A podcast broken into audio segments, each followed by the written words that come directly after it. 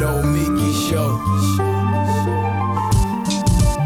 clash momentarily for class solidarity. Cash circulating, give the masses back its currency. Greed from elites, oligarchs stay fed, deep state, fake fed. Everybody break bread. Racism, homophobia, sexism, religion in this melting pot we live in. Time to build a new system, unionize labor rights.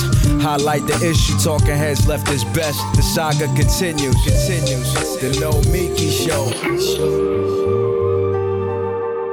Hello and welcome to the Nomiki Show. I am Nomiki Konst, and it is Friday, Fem Friday, July 23rd, in the depths of summer. That's where we are right now. Uh, it is hot pretty much everywhere on the planet, and if it is not hot, it is flooding. And uh, also everywhere on the planet, there's a whole lot of vax denial. There are anti vaxxers who have decided that this is their moment to shine to hold up civilization, to end civilization as we know it, to beat climate change. Because if you're not going to get killed by climate change, and I'm not joking, you probably will from the new variants of Delta, uh, or the Delta virus will continue and it'll continue uh, transforming. I, after the show on Wednesday, I uh, had to go through the main area in front of the legislature here in Athens, Greece, called Syntagma Square. And there was an anti vax rally there being led by the far right. So far right that they were calling the current center right, which is in a coalition with the far right administration here, communists, because they had said that they want to impose uh, vaccinations, mandatory vaccinations for all public employees, nurses. That's the big one. And of course, uh, you had factions of the right wing nationalist party um, come together and uh, they decided to protest the Mitsotakis government, calling them communists. And so the Mitsotakis government brought the police and there was violence. Yes, because it is so far left to bring out the police and hit people who are at a rally. That is so far left. So, you know, things are crazy everywhere. This is happening all over the planet. Um, the spread of misinformation it has not been contained. And we're going to talk about that on the show today. Just how do we control the information fight? Uh, this is something i think a lot of folks in our space in the left podcasting space and youtube space have been dealing with in our own ways. Uh, whether it's you know taking on left hosts that have suddenly eh, created alliances with the right wing and the populist right or supposed pseudo populist right that's happening all over the globe. And we've talked about this on the show. I've stayed away from it because it creates a lot of, of drama online. And I don't believe that the online podcast host drama is useful or beneficial to society. We want to talk about building, we want to talk about what it takes to transform this landscape and to actually create a more just future and what it means to transform, whether it's the Democratic Party or DSA, build DSA, or run more candidates who are progressive and working class that's what we want to focus on. And so I really don't like to get caught up in this crazy drama that's online. But the rise of fascism is happening everywhere. And one of the utilities of the fascist and fascist aligned governments and parties and, and political movements that are happening everywhere, whether it's Orban in Hungary uh, or in Italy uh, or you know so many other places, whether it's the Ukraine, um, what you see is that there is an alignment with a populist base, and oftentimes it can spill over into uh, the YouTube space and podcast space, media figures. And so, in every country has their own political system, but the crux, a big part of this, uh, has come out of this this anti-vax, anti-mask debate that has been happening globally, uh, especially in westernized, you know, democracies there is a goal to break apart these these uh, unity governments to break apart these westernized democracies to take on the neoliberal establishment which i completely understand. Uh, but oftentimes it's not happening from the left. Most times it's happening from the right. Those are the ones that are winning. And those are the ones who have the capital to spread misinformation and propaganda like how masks don't help you and how they're infringing on individual freedom. Um, like you know, anti the anti-vaxxers who are crusading against China but uh, also against the government for imposing the vaccination restrictions. Okay, if you're so afraid of the China virus, then why don't you take the vaccination? Why don't you take the vax? I don't understand. So, all of this has been pushed out through so many different media channels that are echoing the same talking points, whether you're in the Ukraine, whether you're in Italy, whether you're in Greece, whether you're in the US. Talking points are very similar and they're strategic and they're thought out and they're orchestrated because what the right does so well is they plan and they get on the same page and they fix the language to fit their unique political system. They fix the alliances based on their unique political system and to work within the law uh, laws that they have in their countries. But this is serious. This is very serious. You know, they're you're seeing echoes of this everywhere. Whether it's the far right teaming up with some members of the left in the United States or the supposed left, the you know, the folks who have spent most of their time knocking down the left and have no problem teaming up and aligning and echoing the same talking points as the right wing, well funded populist movement. That is not going to get us out of this disaster. That is not going to end the pandemic.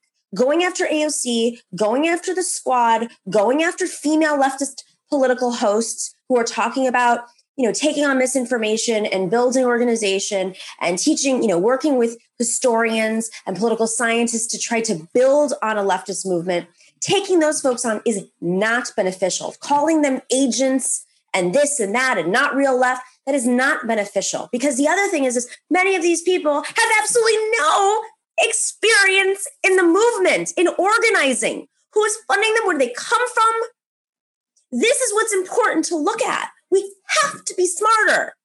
This isn't a joke anymore. This is not some YouTube fighting anymore. This is about a pandemic that continues. This is about whether it's Joe Rogan, who who Spotify had no problem having with the largest platform talking about how uh, the pandemic wasn't real and that masks weren't going to. He was an anti-masker. You know, whether it's platforming these folks and major corporations platforming them, who are having own internal coups, editorial coups in the corporations for not checking, not having any editorial standards. This is not censorship. This is called editorialism. And that is a design. Steve Bannon created a school in Italy a couple of years ago to train people all over the world to echo these talking points, these anti-China talking points, these censorship talking points. Anytime somebody goes, look at Marjorie Taylor Greene. Anytime somebody says something, you're censoring me. You're censoring me. Well, you are spreading information that endangers the future of society. With your power this democracy that we live in, the supposed democracy we live in, with free speech comes great responsibility. And the privilege associated, the privilege of so many of these people who are such victims that they have millions of followers and millions of dollars flowing in every day from their, their donations, the privilege that they have to make themselves out to be the victims. Well, literally 600,000 plus people have died of this virus. And how many people would not have died who had autoimmune disorders or were in, had cancer, who caught the virus because of the misinformation and the propaganda that has been spread by the far right so much so that it's repeated over and over that well meaning people are starting to believe it. And how many people got that virus because of that misinformation? Now we have a new variant and we have to go back to the masks, to go back to the old ways, because this is a political game for them. You don't want to be infringed on? Have fun when the fascists are in power. Go ask Hungary how they feel right now. Go ask the Ukraine how they feel right now, or parts of Italy. You think police violence is bad now? Oh, you just wait. Just wait. We have to think critically about these things. And I'm personally, you know, the, the, the online Twitter drama between the hosts, I don't even want to engage. I don't even want to be on Twitter anymore. But you know what happens is I don't want to be on Twitter anymore. And that's kind of what they're trying to do. They're trying to silence people. They don't want people to get engaged. They want to bully people out of being part of the public discourse, want to know about censorship. That's a form of censorship. But it's a lot harder when you're when you're independent media, free thinking, you're not unified, we're not echoing each other's talking points, when we're all working together to build solidarity, but we are all independent thinking people who are not being pushed out by major dollars. It is a lot easier for them because it is a job for them, whether they're conscious of being utilities of the far right or not, whether the far right is preying on people wanting to be famous or wanting more clicks or wanting to make money or wanting to be on other shows or wanting to be on the ca- and cable. This is the design, and it is happening all over the world. They want a weak left because the weak left is the only thing that can actually penetrate and challenge the neoliberal center left around the world that has been in power for the last 30 years in many countries. The far right wants the far left to be fractured. The far right wants to pull people from the far left into the populist right, not just so that the far right grows, but so that the far left is so splintered and they're fighting with each other. So they don't take over the Democratic Party and suddenly become a force of nature against the far right. They want the left and the center left to fight with each other, but they want the left to really not be strong enough to defeat the center left and they want just center left to stay weak so that they can stay in power. The problem is, is that we're in the middle of a pandemic and climate change is in our face. They're in, it's in our faces. So I'm staying out of this psychopathic drama that is happening online, but I am also going to use my moment that I have on this channel twice a week to reinforce that the stakes are high Think long term, think big, pick your battles. They want to silence folks, you know, to stop fighting. They don't they don't want us pushing back. They don't want us unified. That's their strategy. But the consequences are we're going to be in the middle of a pandemic for the next 20 years if climate change doesn't come after us first, if it hasn't already come to your neighborhood or your block, if the floods haven't come in, if the heat waves haven't come in, if the power hasn't gone out. These are the conversations we're having every single week. The consequences are too dire, the stakes are too high. I say stay out of the Twitter drama and focus on what's important. And you have a friend that falls for this stuff, maybe just remind them that this is the strategy. This is why our show was created in the beginning, was to talk about how to build movements and discuss strategy. Well, this is their strategy. All right, guys, we have a wonderful show today. We are going to be talking about. we're going to be talking about a lot of this stuff uh, with our dear friend Francesca Fiorentini. She's going to be on in the second part of the first hour. Uh, we'll be talking about vaccinations and uh, foreign policy of the Biden administration.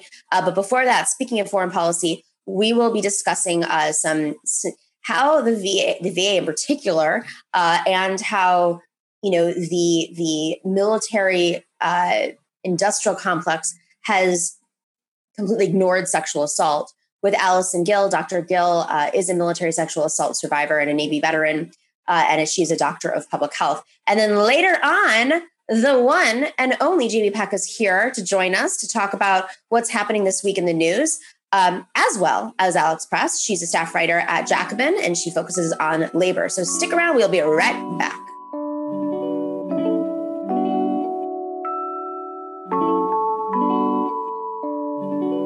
Welcome back to the Nomiki Show. Allison Gill, Dr. Gill, is a doctor of public health. Uh, she's a Navy veteran and she's a mi- military sexual assault survivor, as well as the host of the Daily Beans podcast. Dr. Gill, thank you so much for joining us and for being so courageous and talking about these issues that are so, so hard to discuss, especially publicly, um, and really, you know, turning it into your work. Oh, I'm so glad to be here. Thanks for having me. I appreciate it.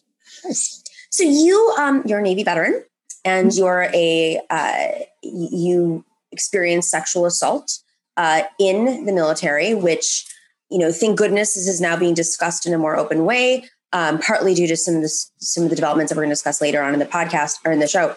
Uh, but what, what, was when did you serve and, and, and what was your experience like? Uh, well, I started, uh, I went in in 94. That was the year that they first started letting women into the nuclear program and uh, because I tested well, um, they were really trying to recruit women into that program. So um, I I accepted the the, the offer. Uh, but when I got to the um, to the school to Naval Nuclear Power Training Command in Orlando, it was me and maybe I think two or three other women and about 600 men. Um, they were so ill prepared to accept women that they didn't even have a GYN on base, for example. So uh, it was it was kind of they didn't they had like special barracks way away from everyone else. So it was just it was a little odd. And of course, it was off putting because all of the men had to be trained on sensitivity and sexual harassment, which made them all very angry before we got there. Shocked. yeah, yeah. So we were we were already kind of set up to not be welcomed. Um, but it was it was, and the school was also very difficult. Uh, but I think that the thing uh, that was probably the most traumatizing, aside from the actual assault and rape itself, was something that, and you you know you hinted that we're going to talk about this later in the show, that there are some senators in Congress trying to address right now. And that is after this happened, and I went to try to report it to the police, which are called Master at Arms on a Navy base. Uh, I was, I was told that you know, well, first of all, they asked all the same questions like, what were you wearing? Were you flirting? Had you been drinking? And then they started to tell me that if I filed a false report, all of the bad things that could happen to me, uh, I could be discharged, dishonorably discharged. I could lose my benefits, my rate, my school, my rank. I could be court martialed for adultery because my rapist was married. What? Yeah.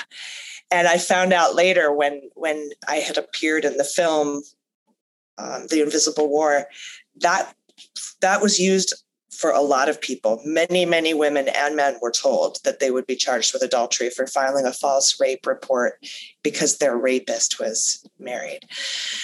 And so, this kind of, uh, you know, and, and like I said, that language was repeated over and over again by so many survivors uh, when they tried to report their their assaults and their rapes. And that I think was why it was so important that we started fighting to take the decision whether or not to file and prosecute rape charges out of the chain of command of the military.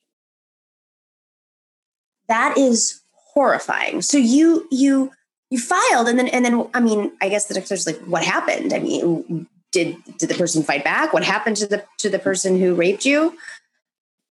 Oh, I did not file a report. They scared the bejesus out of me. So I did not file a report. And in fact, their language was so pointed when they, you know, said, you know, you were drinking, you were flirting with this guy. Look at, you know, you were wearing this, it was nighttime, you were at a party. Let's just chalk this up to a like bad judgment on your part. And I was 19, I was very young, 20. And I believed that. And that's why so many uh, men, women, people who are survivors of, of assault and rape, military or otherwise, internalize it and blame themselves. And in fact, it, I blamed myself so hard, like so much. I internalized their language and it impacted me so much that many years later, when my best friend was assaulted, their words came out of my mouth to my best friend like why were you drinking? Why did you invite him over? Why were you flirting? This victim shaming and blaming coming out of my mouth. And so whenever i hear people say that particularly women i always try to remember that perhaps they are blaming themselves for an attack that they survived and to probably try to have that conversation with them as well. But that's one of the biggest regrets of my life and why I was so angry at the people who who did this and wouldn't let me report it and that there was nobody there to take my report um, was because of what what happened with my best friend and how I internalized it so much. It was it's terrible. It's awful. Had you um I mean there were there how many women that were in the military? Four, you said? Like three or four on base. Had they had you heard of any other experiences? Had it uh no. No. And as a matter of fact, because of the the threats that were laid upon me about dishonorable discharge, losing my benefits, etc. I didn't tell. I kept well, I kept it a secret. And also, like I said, I fully believed it was my fault. So there wouldn't have been anything to tell. You know? So when did you come forward? When did you realize? I mean, I, I guess this is this is the first question. Is um, I am myself a victim. So many women are are are, are, victims of sexual assault. I know for myself, I didn't even realize it until 10 years later. And then suddenly it was like, oh, because of those internalized issues and and just the normalcy and not really understanding what sexual assault was and all of the, the, the issues that you're laying out, it's it's so it's so normal, right? It's it's unfortunately very normal. So did you you did realize it right away because you'd gone through the process of understanding what it meant to file a report, but then holding that in and and then taking all the internalized messaging, all the messaging that they they gave you, and internalizing that. Um, what what did it take for you to kind of crack open and, and realize, oh, this is not right, and I am a victim? Yeah, well, and and that kind of internalization started immediately after the assault, um, just based on the culture that we live in. When I said, turned to my assailant and said, I didn't want to do that. I had been drugged and, and woke up the next morning. And I said, I didn't want to do that. And he looked at me and said, Oh, are you going to cry rape? So that's like hit one, you know. And then I go try to report, dig, dig, dig, and they push it and push it. And just like you, 10 years. It took 10 years for me to even realize that anything happened to me. And the way that it cracked open was because you can't have that kind of traumatic event happen to you without having uh, some sort of physiological issues bubble to the surface at some point. And for me, it was panic attacks. I started having panic attacks. And I didn't even recognize what they were. And I thought I was having a heart attack. I was, you know, 32, 31 years old, thinking I'm having a cardiac event. So I drive myself to the VA because I've never been to the VA, but I'm a veteran, so they have to help me, right? And uh, they took an EKG, brought me in. They're like, "You're not having a heart attack," and they they've seen this a million times. I've never seen it, and so they start asking me um, the the questions like, "Have you ever been in combat?" Do you, you know, asking me these post traumatic stress screening questions, and and they and they asked if I had ever been sexually assaulted, and I was like, "No," and I was like, well, there was this one thing that happened, but that's not, that was my fault, you know? And they're like, no, that's not your fault. And that's when they started to get me into programs to talk to people and uh, et cetera. Mm-hmm. And I mean, in this point, it's it's it's many years later. I mean, the fact that there even were people who are equipped to even relay that to you at the VA is is pretty incredible. Especially, you know, it's what 2004. Um, yeah, that's that's that's it's amazing. So uh, afterwards, your journey, um, where, where have you gone in your journey, and and and now where do we stand in society? I mean, like I said, ten years after my assault, that was only that was not even ten years ago that I realized. So some of these issues that you're talking about, granted, it was just in, it wasn't in the military, but the fact that like outside of the military, you know, I did not live in a military culture. I was still having those experiences. You know, I, I imagine that um, it's been much, much, much, much more difficult to reform, uh, educate, even with legislation, even with public pressure, even with Oscar winning documentaries. Uh, where do we stand right now? it's it, you know it's interesting uh, when you talk about first of all the 10 years you know uh, maybe that's how long it takes for these for trauma to manifest itself into really um, obvious things that interfere with your life. I don't know. I don't know. That'd be an interesting study to look at. Um, but you know, when you you say that you didn't even realize it uh, after the documentary came out, we went on a speaking tour of major universities: Columbia, NYU, UC Irvine, UCLA, um, uh, just all across the country. And they would screen the film and these are usually women's studies classes feminist studies classes. They would screen the film and then we would do a, a panel a q&a some of like three or four of us who were in the film. And we would tell our stories. And literally after each discussion that we would have because these are college age girls and women. They aren't military, but there would be a line of of young women who would want to come and talk to us, many with tears in their eyes, many saying, I think this happened to me and I didn't even realize it. It's that you it's the that it's so ingrained in our culture and our culture is so sick that we don't even know it's happening until many years later when we have to face it, you know. Um, but now, and it's you know, it's been a decade since the film came out almost, and uh, Gillibrand's been pushing to have the decision to uh, for whether or not to prosecute sexual assaults taken out of the chain of command because that's just a huge conflict of interest. Um, your assailant is in the chain of command. The commander could be your assailant. The commander doesn't want more documented sexual assaults on his or her base. They, you know, they tend to they want to brush it under the rug uh, the, well, in my case, they want to scare you out of even reporting it, so it's not even report, reported. Uh, but uh, finally, uh, people are coming around to this idea to remove that decision from the chain of command because 10 years ago, no one was interested. And so they instituted these sexual assault prevention programs like uh, that, that usually put the put the onus on the survivor, the victim, to make the change. Like the buddy system. I remember watching a training film where a, a woman was walking back to her barracks at night and was assaulted by uh, by someone. And then she ran to the police or on base the military police and said she had been assaulted. And the first question they asked her was well why weren't you with your buddy? You're supposed to have a buddy with you at all times. She didn't have a rape whistle? Yeah right interesting. It's it's it's it's her you know it's her job to not be assaulted. It's not our job to tell people not to assault her. And um, they had a poster that said ask her when she's sober. That was one of their campaigns. Um, just absolutely ridiculous uh, remedies for these kinds of things. So now finally and i have to ask you who was creating these campaigns? Where did this come from there was they put a woman in charge under Petraeus, and I can't remember her name. Um, I'm gonna have to. I'm gonna have to. Just I know under Petraeus. yeah. Okay.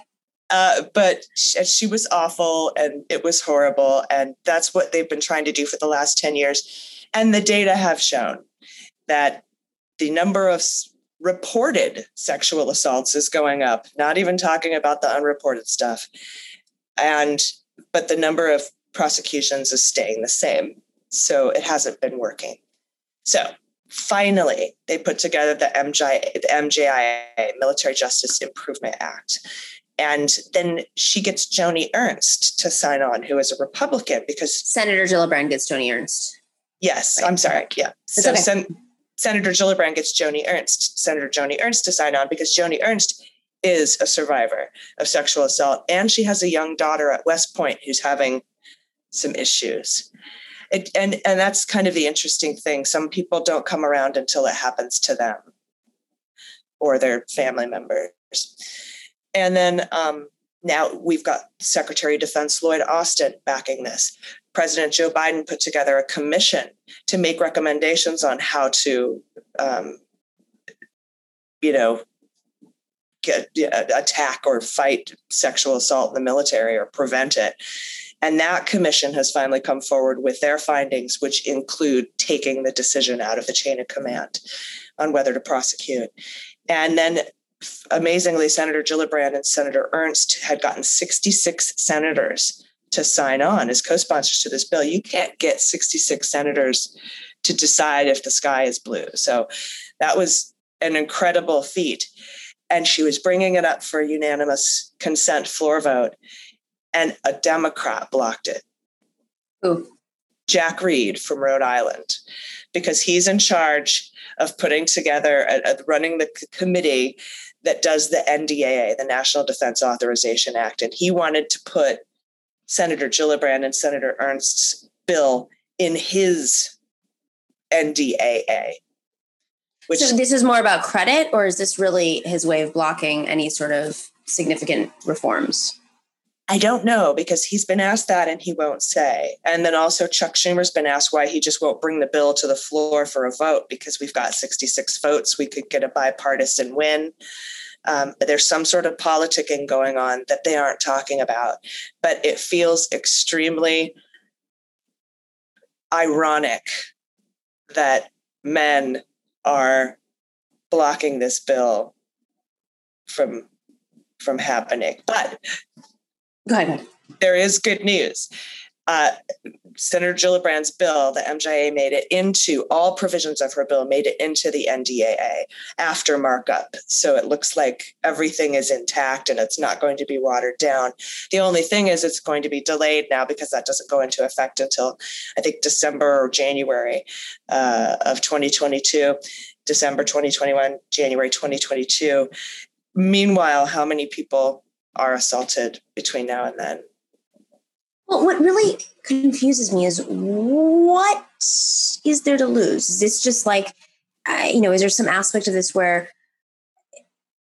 it'll be exposed just how prevalent this is? Is that the biggest aspect? I mean, is there a national security um, element to this? And I, I, I'm, I'm trying to think of like what on earth any of these senators right minds why would they want to block having something a due process, a fair due process, or or or a step towards a fair due process um, in the military. When it's not as if uh, people don't know rape. I mean, there was there was a documentary on that that got a lot of attention. It's not like hmm. people don't know. It's not like foreign governments don't know. So I can't really understand what what the reasoning is behind potentially blocking this.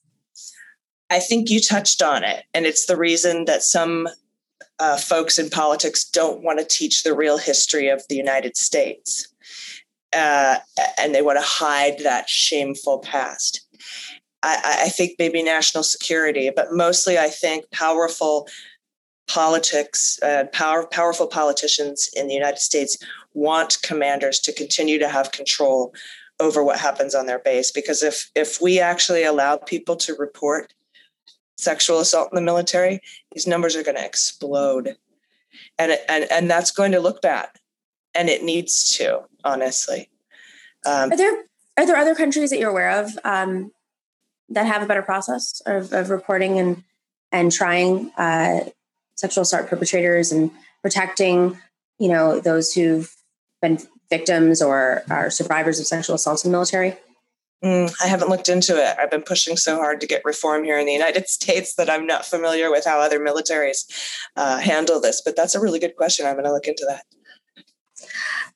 It's it's really mind blowing to me. Um, yeah. So okay. So if this is passed, then what happens? What does it look like? Is it is this exactly what you wish for, or is this some watered down version? It's not what we initially wanted in 2012. What we were pushing for in 2012 was to have a civilian like Olivia Benson and SVU. Like that's where we go to report our military sexual assault. It's out of the military completely.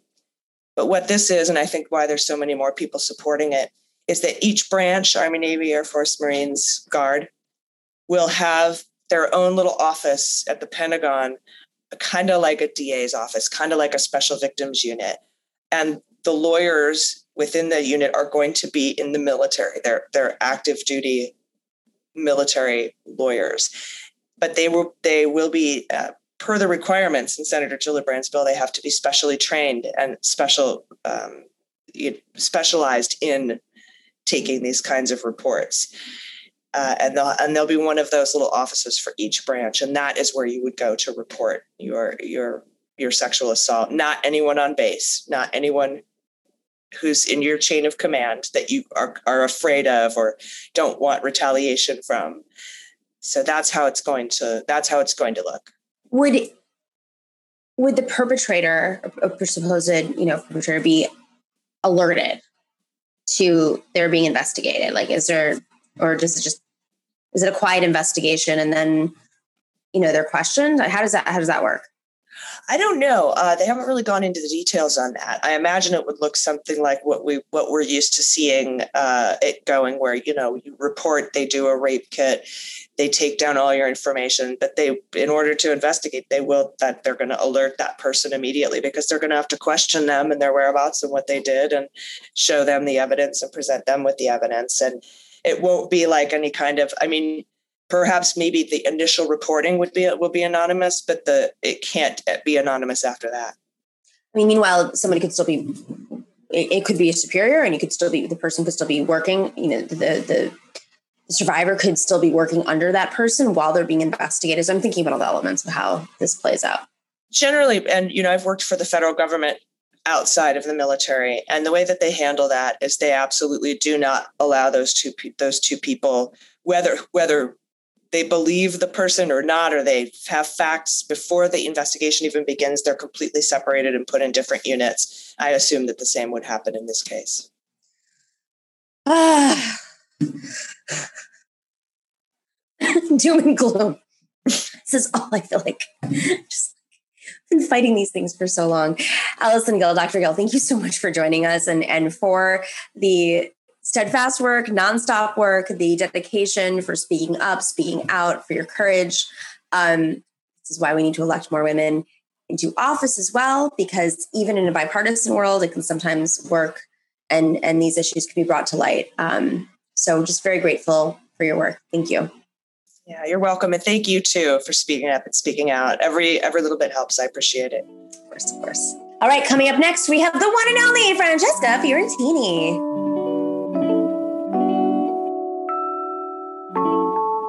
Welcome back to the Nomiki Show. I am so honored that our dear friend Francesca Fiorentini is is doing this show so early in the morning that she just had her first sip of coffee while it is 7 p.m.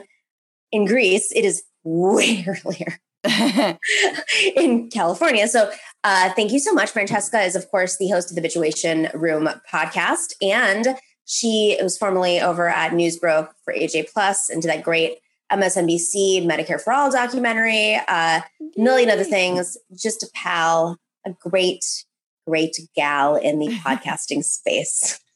Thanks, Nomiki. yeah. Oh, yeah. There's that. Woo. Yeah, no, it's uh thank you for um tempering my appearance today by saying that I'm not yet fully caffeinated. I appreciate it. Not the earliest I've done a, a hit though.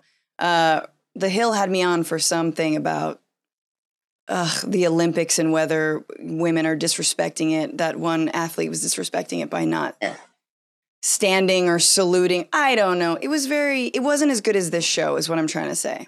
Well, thank you. no, it's it's it's fascinating because, like, I you know, in the old days when we used, when I used to do more cable news, I would sit there on it's not fascinating at all. It's painful. I would do these like really late night, you know, post debate analyses and then be like, can you stick around and can you do the morning show at four o'clock in the morning? So I would go home, I would sleep for two hours. Then finally got to the point, I you can only do this when you're young. Like I can't do it now. I can't. I'll just say no. I'm like, not worth it, not happening. Yeah, I'd yeah, rather yeah. just like do my own thing. I would sleep in the green room. I would wipe my makeup down so I wouldn't like break out. And then two hours later, I'd put it all back on. I constantly smelled like hair product, like all the different hair products just oh piled in. I would walk into a room and be like, what is that perfume? I'm like, it's called CNN and Fox all mixed together. oh God. That is not a, a good perfume. It's mo- it's like Drakkar Noir. It's not good. It's a little gross. You have to watch your drink when you have it on. No, I get it. No, that's yeah, that's exactly right. I mean, look, you do it for your show and and I'll do it for your show. But it's so good to be here. I'm glad that you're still doing your show, albeit all the way from Greece, the mother country. Yes, the the mother of democracy, the birthplace of the Olympics, because this is the day that the Olympics launch. I, sh- I, guess we should talk about that, sort of. Um, yeah, the Olympics start today, guys.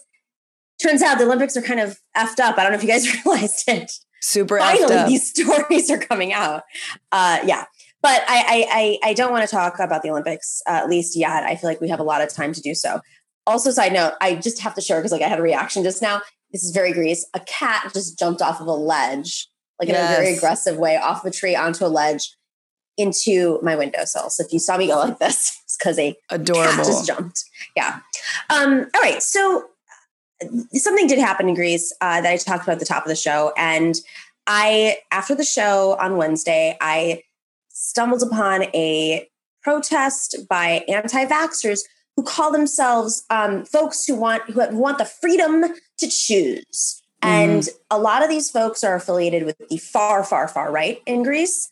Um, you know, members of the Golden Dawn Party who were uh, imprisoned. They were tried. They were the first right wing party to be tried and convicted of um, murder. They have been organizing with members of the Greek Orthodox Church and other uh, right wing like unions because it's really complicated in Europe. Mm-hmm, and mm-hmm. they're pushing back against what I would and you would consider the far right wing government and saying that the far right wing government here is communist because they're trying to enforce vaccines among some public employees, right. nurses. Oh, right. Nurses. Sure. Yeah. Sure. Okay. So the state of the world right now is like a total disaster post um, you know, we're, we're like undergoing the apocalypse, obviously. It's almost worse too because it doesn't feel like we're quite out of it, you know. And I think yeah. there is a sort of cavalier egoism when it comes to being a human on this planet in the year 2021, especially and uh, you know in, in Western Europe and in United States, in North America, just being like, well, it's got to be over. Um, can I order it on Amazon for for the pandemic to be over? And it's like, no, actually, it is going to continue uh, unless we fundamentally change. I mean, this is it feels like a wake up call. It feels like sort of a, a World War III with without um, just the amount of bloodshed and terrifying horribleness. You know, like there's there is a lot of loss of life, but at least we're not like demonizing a population, except for Chinese, of course. Okay, let me let me backtrack on this. But the point is, is like it is. It's like you know there is an angst, and I think the right is so good at capitalizing on that fear and anger uh, that I think we all have uh, and trying to radicalize people to their side. The other thing I was going to say, I didn't mean to interrupt you, but I, I've been totally struck by, yeah, you know, you draw the lines between the far right in Greece and then the far right in the United States. And I think it, it goes throughout the world. And you see the ways that, like, very almost very anti-democratic, illiberal, if you will, um, st- uh, political trends are dovetailing with this this anti-vax movement, which really is an anti-science movement, which really is a, a Christian nationalist movement, or, or, or a religious, in, in the case of India, right, a Hindu nationalist movement, but a religious-driven movement um, that that lends itself to fascism and authoritarianism and so we you see how we're like, oh man, are we like on the precipice of the dark ages? Like, is that, except we have the science, you know? So it does, at once it's, it's scary because I see in the, in the US, you know, here in LA, we've had all these anti-trans protests that have also been dovetailing with anti-vax protests, with a, which are dovetailing with QAnon and under the rubric of like save the children, right? Which is really just a hateful anti-trans slogan. They don't actually care about pedophiles. Look at the Republican Party or, you know, anybody. Um, so, but it is interesting because you're like, why is this happening? And you're like, oh yeah, because we are moving toward this like very dark ages, very top-down, um, right, far right extremism that is attractive when people are scared and also really susceptible to othering immigrants, women, trans people, etc.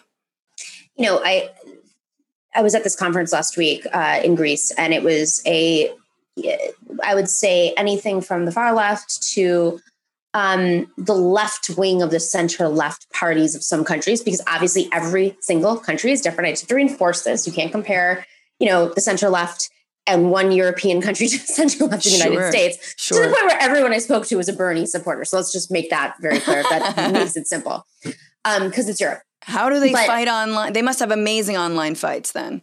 Oh no, no, no! It's insane. It's in the, no, but they're they're actually clear. They're very clear about who they're fighting. They're I will say it's not as aggressive. You know, sure. All with with with all of the parties. I'll, I'll just use Greece as an example. There's like 16 left parties, and well, they don't come together as a coalition. You know, I think they're pretty clear that the Golden Dawn is like the bad guy, like right. the the far right Mitsotakis is the bad guy. Like they're they're very clear on who the enemy is.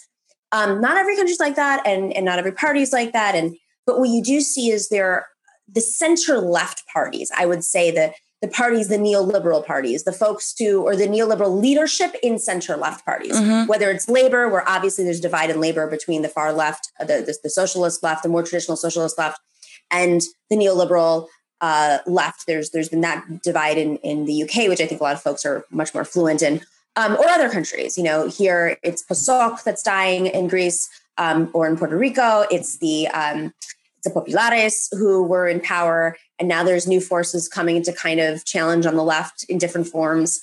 But oftentimes you'll see some of these new parties on the left will garner some support from a populist right or try to mm-hmm. pull support sure. from a populist right, which is not a normal, right?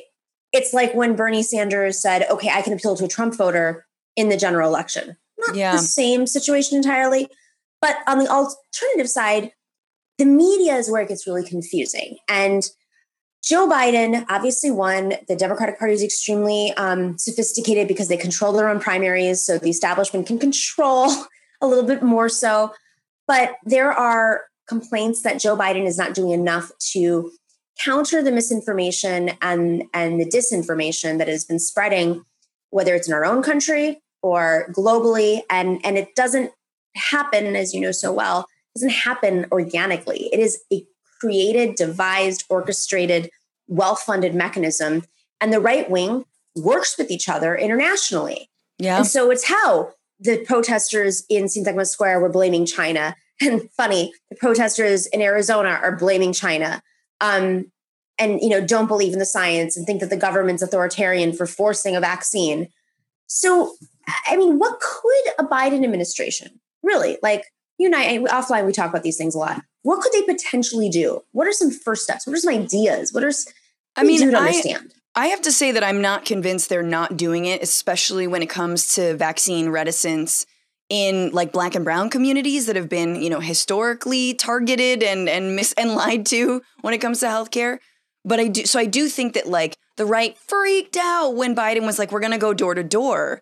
You know, but that is what needs to happen. There needs to be more coordination, you know, between local doctors, neighborhood doctors, if those even exist anymore. But so I'm not convinced we're not seeing some of the rollout specifically among those kinds of populations, which is great. The other thing though I'd say is that it's a what a just what a wasted gift getting the vaccine early, first, and plentiful uh, was when you have no mechanism for enforcement whatsoever. And I don't mean making sure people have been vaccinated. I mean making sure that businesses like restaurants and bars, um, like you know yoga studios, uh, which is its whole other thing, but that they are enforcing a vaccine card. Right? Suddenly, that's trampling on our freedom. But the problem is, is that there needs to be some kind of incentive. Yes, there are government campaigns. I've seen a few ads. I was like, okay, that's kind of cute. It's like people partying, having fun, and then it's like, get vaccinated. Yeah. But if you can still, if businesses are not enforcing anything, and if there's not assistance for them to enforce that, or, you know, whether, I, I mean, God, I don't want to give the cops another job, let's be real. But if there is not incentive for people to get vaccinated, they will not be vaccinated. That's just it. Like, like that. All wait, the, like tax breaks. I mean, I'm just that's could, usually what their I don't know. Are. I mean, yeah, there could be there could be tax breaks for enforcement if businesses do enforce. Um, funds to help them do that extra loans if they're doing it right um, and and you because there needs to be a signal to the unvaccinated community that look you don't get the same rights and privileges let's be real because you could be spreading this pan- this virus and people do need to work and people do need to go out and like eat and whatever and socialize that is part of our, our economy that's part of our sanity but part of our safety is that you get vaccinated and businesses are so scared rightfully so because they don't, you know, they want all the business they can get. They don't want another thing to do. I get that. But um that is I mean to me that's my only solution and I know people are like, well, we're we're like even people on the left we're so obsessed with this idea of independence and freedom and even we flirt with a little libertarianism and I'm like, yeah, except that's that that's how we all die. You know, that's that is that's also why we turn around and say, well, your healthcare is your responsibility. And it's like, I it's a so, slippery slope. It's, it's a slippery slope. There's there's both, you know, and I I think on the other hand, like on the other hand, I also think that like it's so funny that the far right is all about personal responsibility. Oh, if you die, it's your fault. If you're un- homeless and unhoused, it's your fault. Um, and then and they apply it even to this of like personal responsibility except they move in the opposite direction. It's like actually personal responsibility. Because at this point, I do start, I'm starting to believe in personal responsibility too. I'm like, yeah, it's your responsibility to get vaccinated.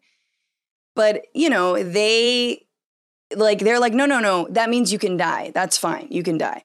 Last thing I'll say is that Joe Biden did have a town hall and openly said, if you're vaccinated, you won't get COVID. Uh, Not, which was fact checked by the CNN. Not true. Yeah. Like literally that day, how many breakthrough infections were there? Not true. It will prevent you from going to the hospital. It'll prevent you from extreme side of, you know, from extreme uh, uh, symptoms and prevent you from death. That's pretty damn worth it. But man, why is, why is the president saying that kind of stuff? Right. Well, I think, I think, you know, well, there's lots of reasons he might be, but, but with that being said, you are less likely to transmit the disease if you are not if your symptoms are not so overt. So perhaps giving, you know, just give him a little grain of salt. Like sure. I mean, maybe I, look, that's where I think, going. I think that he he's not the greatest spokesperson for his own, you know, campaigns and his own rollouts. It's like, you think? I mean, that's why we're literally his like entire campaign was like weekend at Bernie's, you know, like let us all breathe life into this, you know, let's be real, sort of sundowning old man and make it happen. And we did. And now that he's there, it's like, oh, okay, it's still Biden. We uh, he still needs people to help uphold his administration. You know, uh, Dr. Fauci's too busy being investigated now by whatever they're doing, like the next Benghazi. And this is, but this is ultimately it. Like when when I when I ask about misinformation, it's not just misinformation and disinformation about the vaccine. It's this, there's an ecosystem that's been building for a long time. Yeah. And it's really brewing in it's in our faces, whether it's, I don't even want to have a conversation about denying climate change. Like, enough. Democrats need to stop being like countering whether or not climate change exists. Sure, sure. It's here. It's here. It's been here. I mean, it was here 10 years ago. It was here during Hurricane Katrina. It was, we, we know it was the, the, the tsunami. It's been going on for a while, obviously. So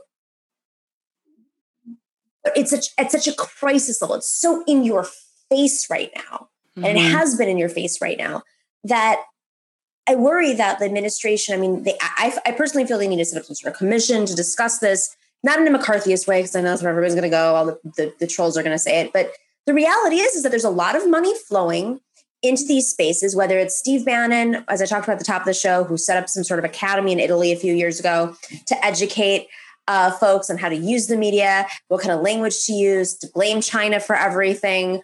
Um, this is not organic, as I said. So I, started this this question, this topic off with a failing center left, in that they still have the the, the, the levers of power, and it's mm-hmm. like you actually could use this and your power to do something significant, but you're too busy kicking us down that you're not yeah. even, you know, taking this moment seriously. And and I mean, to be mm-hmm. fair, a little bit fair, like I don't think Olivia Rodrigo was like the worst idea they've ever had. You know, like bringing like a pop star in to be like, yeah, get it. I look cute. Anyway, like not the worst idea. But that being said, I, you know, as someone who's worked on the internet for however long I have, I know people's attention spans are zilch, especially when it comes to like explaining any anything like how a virus works, how the Delta variant is a thousand times more transmissible, and how it like does different things in your body. Like, you know, even I was watching infographics and animations early in the pandemic, being like, wait a minute, what is this?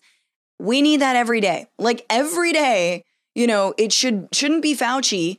It really should just be an infographic from the CDC explaining exactly how it works use little animations. Uh, Mucinex has sold many, many boxes of that stuff because of their, you know, little like, ah, I'm a piece of mucus, man. Do that. like, seriously, this is like the level that we're at. That's how pe- most people absorb information. Uh, they need it broken down to them. You need a little magic school bus over and over and over and over and over again. Um, and yeah, it's not I, as much as I like to say press briefings and CDC briefings and Fauci briefings are going to do it. It won't because no one's breaking it down for them. People don't read the New York Times every day, you know, as if that is the place you should, the thing you should be reading. But like articles are hard, you know? I will say that, like, it's good that they're sort of going after Facebook very, very symbolically. I think this is a administration that got a lot of money from big tech.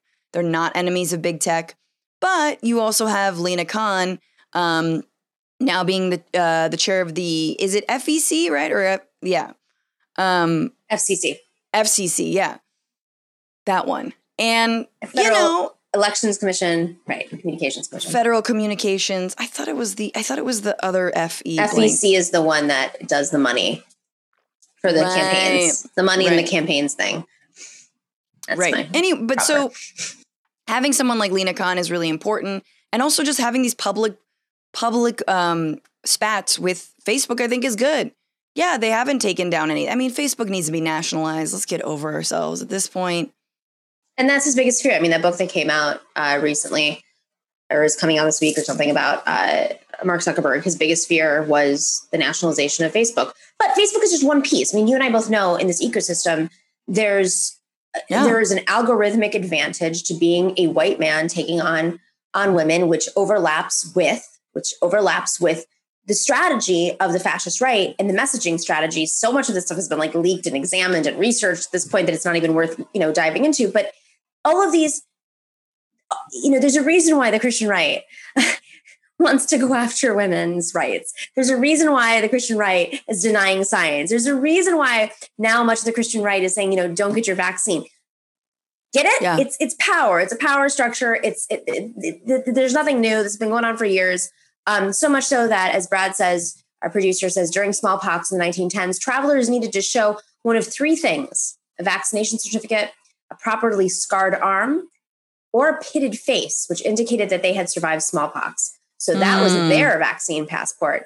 And, you know, I mean, I'm sure we've all seen these these memes and things that are in blogs that are out uh, talking about how, you know, when smallpox happened or the pandemic of of the 19 you know 1920s um, there were anti-vaxxers but misinformation is spreading at a time and, and as it did in the 20s when fascism is on the rise when there are right-wing governor governments that are taking power and uh, but we also have climate change so. Yeah i mean it's really it's look as someone who early in like you know when i was being politicized in like the early 2000s who was lamenting the lack of alternative media you know it's like you know the, the concentration of media is incredibly problematic for a f- healthy functioning democracy the over democratization of information also seems to be a problem for a healthy functioning democracy like meaning i'm gonna counter that though because yeah. it's not it's not really democratized people can True. respond in a democratized way but the algorithms are not democratic like yes, you and i both yeah. know yeah no these platforms yeah, they target, we know which communities and people they target. We know the kinds of things they lift up. And we also know that, you know, actual fake news travels at something like 400 times the rate as regular fake news. I mean, regular news. So, what are you, you know, how are you even going to like, it's difficult to get the truth out generally. Um, you know, it is, it's a broader problem. Like, you're, we're never, and that's the thing is like these dark ages are going to come. Like this is it's part of that agenda. It's part of, you know, it's amazing the way that Trump was this Trojan horse for Mitch McConnell and Republicans and their agenda, tax breaks, blah blah blah blah blah blah blah. But Trumpism is this broader populist horse for like like QAnon, you know, right? Broader populist horse for whatever next cult is on the docket. Like you could substitute any far right Christian nationalism loves this stuff and and, and not uh, hashtag not all Christians. I mean, seriously, this is is a moment for Christians and religious people to stand up and actually break away from the Republican Party, something I do believe in, or break away from you know whatever this. A lot of folks who are bastardizing their religion in their name, but it, it is but it's just like it's amazing. Like you create you you break people down, you create supple supple minds, you inscribe them into a cult of MAGA, and then you can pretty much swap out MAGA for anything anti vax, QAnon, wherever you want to go with that. Um, and it will work and you will control people. It's brilliant. Um, you know, even the Pope can't take them on. That's, that's, sure. Uh, you know, producer Brad says the Pope is not able to to bring everybody else in line because of course there's there's many factions. I just want to touch on one thing before we go. Um, just briefly because uh, this is Fem Friday, and this is a very important thing to just reiterate over and over and reiterate to our allies. The pandemic has driven uh, women out of the workforce. 1.8 million women have dropped out of the labor force amid the pandemic and are now grappling with whether or not or how to return to work in a vastly different landscape. Uh, I think you know we've touched on this a lot on the show just just how women have been staying home they've been picking up extra duties even if they are at home working uh, you know whether it's unpaid childcare unpaid house care household work we when you say the dark ages i'm like uh-huh yeah yeah yeah, yeah. I tweeted out a little thing just because I was feeling a little burned out the other day. Just said, let's go one to 10. How burned out is everybody? I had no idea that that was going to go get such a response, such a response. And I would say the majority of the people who responded were women. Mm-hmm. Um, unscientific, seven out of 10. Just unscientific. So I'm. I'm, I think, I mean, I feel like the Biden administration needs to come out, you know, whether it's a commission on this, because this is a significant part of our economy. Yeah. Oh, of course. And, and it all comes back to infrastructure too. And the fact that, you know, if we're, if we're trying to pass legislation that has childcare in it and home and better paying uh, home care workers and more money for getting home care for your you know elder, elderly family members all work that often falls on women um, then that has everything to do with closing this gap. I mean that's the thing. It's like and this is what i really hate about um, what i would call sort of moderate centrist feminism and and like feminism in name only and and sort of like taking on you know uh, pay equity as just your your pet issue um, is that it, it it's been so siloed off from the rest of the economy. It's been so siloed off from like the structural changes that actually need to happen to you know to actually serve people and spe- especially working women. And now you can't run from it anymore. Now you can't have it be a pet issue. Now it can't just be like, well, we need to close the pay gap. And yeah, that's my thing. It's like the pay gap is like worse than ever. Like the pay gap is slipping and slipping and slipping, you know? And and we know that it disproportionately affects black and brown women, of course. Um, but now it's not just your pet issue, it's linked to everything. It, it's linked to everything like childcare and home care and workers' rights and union rights and the right to time off and the right to sick leave, you know, and a $15 slash $20 minimum wage. All of those things are linked. And so I do think it is a wake up call to some feminists and organizations to say, oh, we got to go much harder on this because this economy is leaving women behind and it doesn't seem like anyone is taking the action to to make sure that this doesn't get worse the frustration i have is that we continue fighting the same fight for decades and don't adjust them to the moment because as you're continuing to fight the same fight whether it's the $15 minimum wage that started over 10 years ago mm-hmm. or you know equal pay for instance which you know the the or era like this is something that's very complicated and divisive even in the feminist movement but that is a, that is a fight that we've been having since the 70s. We have not adjusted it to the crises of the moment. The right just keeps adjusting as they go, and we, as a feminist movement, um, you know, this is why solidarity matters. But also, look at Amazon, for instance. How many, what percentage of the workforce at Amazon is female and women of color? And they just uh, basically worked their asses off so a giant penis face, Botox penis face, and a penis device mm-hmm. could go to space and just like measure his penis up against three other penises or two other penises. Yeah, Similar. just a collection of dicks. Yeah, that's really what it was. I mean, and and what a slap in the face. It's I think no I, I, I think just the I, I could talk forever about what was going on with all the billionaire space race. Set aside whether or not there's scientific research, I doubt. I know I've been looking into that. Not even that amazing. Um, Second, set aside whether or not we should go to space. Look at when this is happening. What a slap in the face. What what salt in the wounds of working people that this is happening in the midst, still in the midst of a pandemic, still when people are being kicked off their unemployment, are unable to find work, are, you know, struggling to take care of their children at home. Like it is egregious it should be a crime. It, and and and the record money that I mean Bezos has made right in the pandemic, he he became a trillionaire in the pandemic. So Like, Okay, where, at what point do we dollars is gonna revolt? Like, save us all. I mean, this is so funny. Yeah, no, exactly. Oh God, don't even. Ooh, don't get me started, Nomiki. No, but like it is. It is like if we are not rising up now, because no one seems to have a problem with this, right? The media doesn't have a problem Yes. covering it. Businesses seem to not have a problem with it, obviously. So who's going to speak on our behalf? this is ultimately it. I'm I'm I think like I'm having little mental cracks. Like, you know, when you get, um, all due respect to anybody who's had a stroke before, but I've had family members who've had strokes and you have like these little mini sometimes you have little mini strokes. I feel like I'm having little mini like mental break. Every single show, I'm just like, what is it gonna take? What is Yeah. it? I don't have anything else to say, guys. I am sorry. This is a show about building. I'm having guests on, and I just asked them the same question. What is it going to take? Yeah. Really? And that's it. Francesca, you're the best. No, likewise, Nomiki. Thank you so much for having me, and always good to be on your show. Enjoy your coffee. Cheers. Cheers. Appreciate you. How do you say cheers in Greek? Uh, yamas Yamas. to good health, which is really important right now. Very important. Take care. Right. Take care. Thanks, Francesca.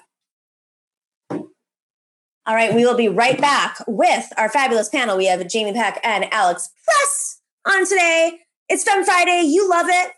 Share far and wide. Make sure to uh, join us on patreon.com slash the Nomiki Show because here's a fun fact. Women run shows, solely women run shows. Like Francesca is one of the few women I know that hosts her own show as a woman. No other, no, no male sidekick, no corporate backing. Very important. She does it on her own. I do it. Well, I host the show on our, but we have a team, obviously, and so does she. But it is hard work, and there is actual sexism in the algorithm. And you know, both Francesca and I have a lot of experience in media, a lot. So it really makes a difference when you guys become patrons. Huge difference, uh, and there is a huge disparity between women-run shows and male-led shows, women-hosted shows and male-hosted shows. So think about that and share it with your friends. Um, of course, that's if you enjoy the show. So thank you to everybody who's already a patron, but you can join us at patreon.com slash the Nomiki show at all different levels. You can get the swag, you can get extras. And uh, if you're not already, make sure to subscribe and like and share the show with your friends and family and social media and all that stuff. All right, we'll be right back with Jamie Peck and Alex Press.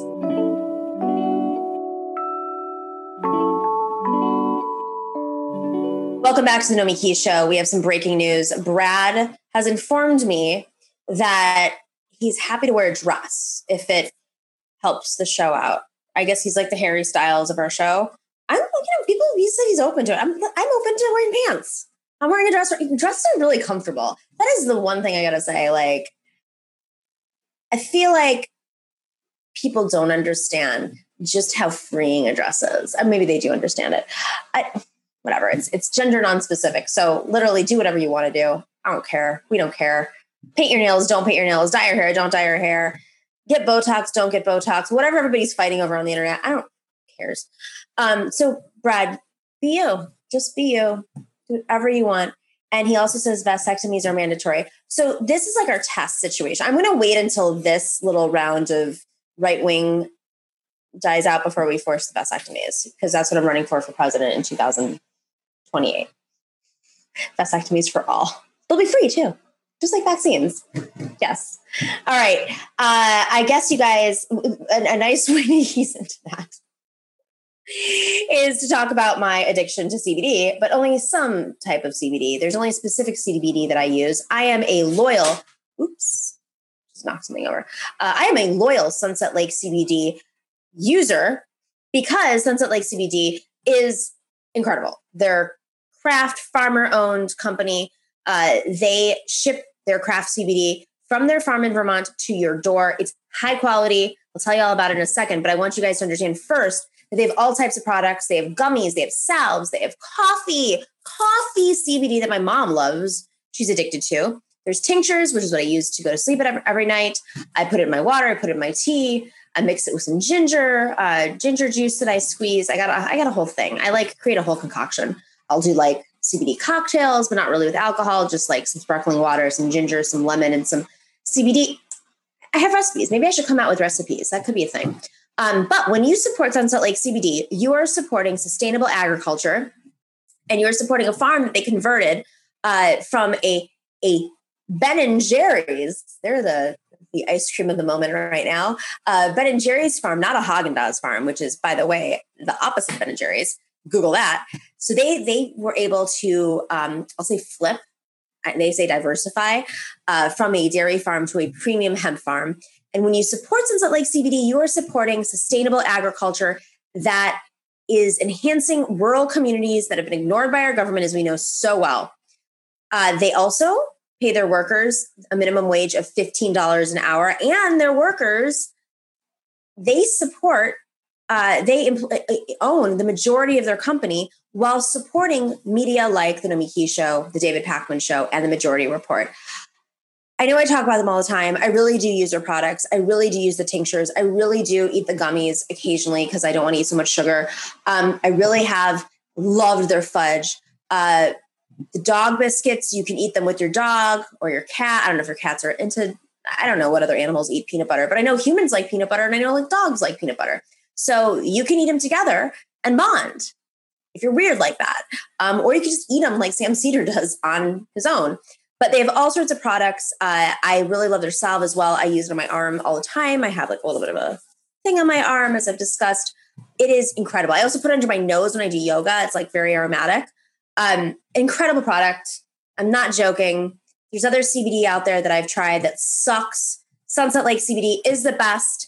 If you go to sunsetlakecbd.com today, you will get 20% off of your entire order. 20% off if you type in NOMI, N O M I, go to sunsetlakecbd.com and type in NOMI.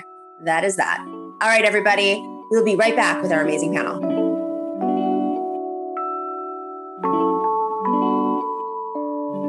Welcome back to the Nomiki Show. Jamie Peck is the co-host of the Antifada podcast. And Alex Press is here. She's a staff writer at Jacobin, and she has a piece out right now that's getting a lot of buzz uh, titled Frito Lay Workers Are on Strike for Their Lives. It appeared in Jacobin on July 19th. Thanks for joining us for Fun Friday. Thanks so much for having me. Anytime. All right. So, Alex, Mhm. what's happening over at Frito Lay? Uh, how have folks been organizing the strike? Like, what did what what what level did it need to get to for this to happen? Yeah, so things are really, really bad at this Frito Lay production plant in Topeka, Kansas. So, you know, there have been an increasing number of strikes, but this one I think really caught people's attention because of the conditions that the workers are dealing with. So, some of the workers are working 84 hour weeks. That's seven days a week, 12 hour days. Um, some of them haven't had a day off in five months, including weekends. So again, every single day for five months at a really grueling job, right? These, this is not a luxury kind of like white collar work that you're doing every day. I mean, the result is shocking. So people at the shop talk about suicides. They talk about divorces. It's very clear when you talk to the workers that this like domestic unrest is a huge part of the stress is just you know families kids spouses if your partner is never there because they're working 12 hour days for five months you know your marriage falls apart very quickly um, and so there's a lot of stress and strain and worries there have also been heart attacks on the assembly line with some workers accusing the company of having told them to basically move the body and keep going obviously frito-lay is denying that um, and just to get a sense you know in short of what's going on the shifts that they work currently, they call them suicides. And I described in the article what that is. So, this is where you come in for eight hours for your regular shift, but then you're forced to work another four hours. And then you're called in four hours early for your next shift. So, you have exactly eight hours in between. So, you've worked 12, you have eight hours before going back to work another 12. So, the fact that they're called suicides, I think, speaks for itself. The company sent a letter to all of the workers recently saying that's not what they're called. Don't call them that. Um, and one worker I spoke to said, We'd never heard of the term that the company is using. They're called suicides. That's what everyone calls them. Um, so that's the reason for the strike. So, okay, so many questions here. Um, first question is like, why has this been going on for a while at this rate, or or is this like a, a pandemic? Like, is there more demand for for potato chips or whatever? They're why why now? Yeah, so it has gotten a lot worse during the pandemic. So Frito Lay has seen like a huge growth in sales as people are staying home, eating a lot of fatty foods, you know, sort of eating our feelings as it as it were. Um, and the people in the plant say that production has been cranked way up. So they said that they're used to working like you know, a lot more, having more demand on them around the Super Bowl, around holidays, but that now that pace is year round. And that Frito Lay hasn't responded to any of this by like hiring more people or building out production facilities elsewhere. They say that they're producing chips for other regions of the country that they shouldn't be because Frito Lay isn't staffing adequately elsewhere either. So they say that they're basically being pushed to the limit and that the pandemic totally intensified this, right? It it boosted demand and also they got to see that their managers could stay home they weren't at risk in the plant whereas the workers had to keep coming into this place as coronavirus you know outbreaks happened on the shop floor. And so all of this as with so many other companies during the past year has just taken grievances that already existed and intensified them to the point that workers just can't take it anymore. Do we have a situation like jeff bezos where like the ceo or, or owner i don't know how they structure themselves at frito-lay I, I assume they're publicly traded um, they're just that the, the, the CEOs are making way more money than ever, or the profits are just so much higher and it's not being constant. Why not hire more people? This is insane. This is a human rights violation. Yeah, totally. I mean, so Frito Lay is part of PepsiCo, and stocks are way up for Pepsi. They have seen huge revenue. Again, similar thing. Frito is part of that increased revenue, but also it's other parts of the company as well. So yeah, people at the top are making way more money.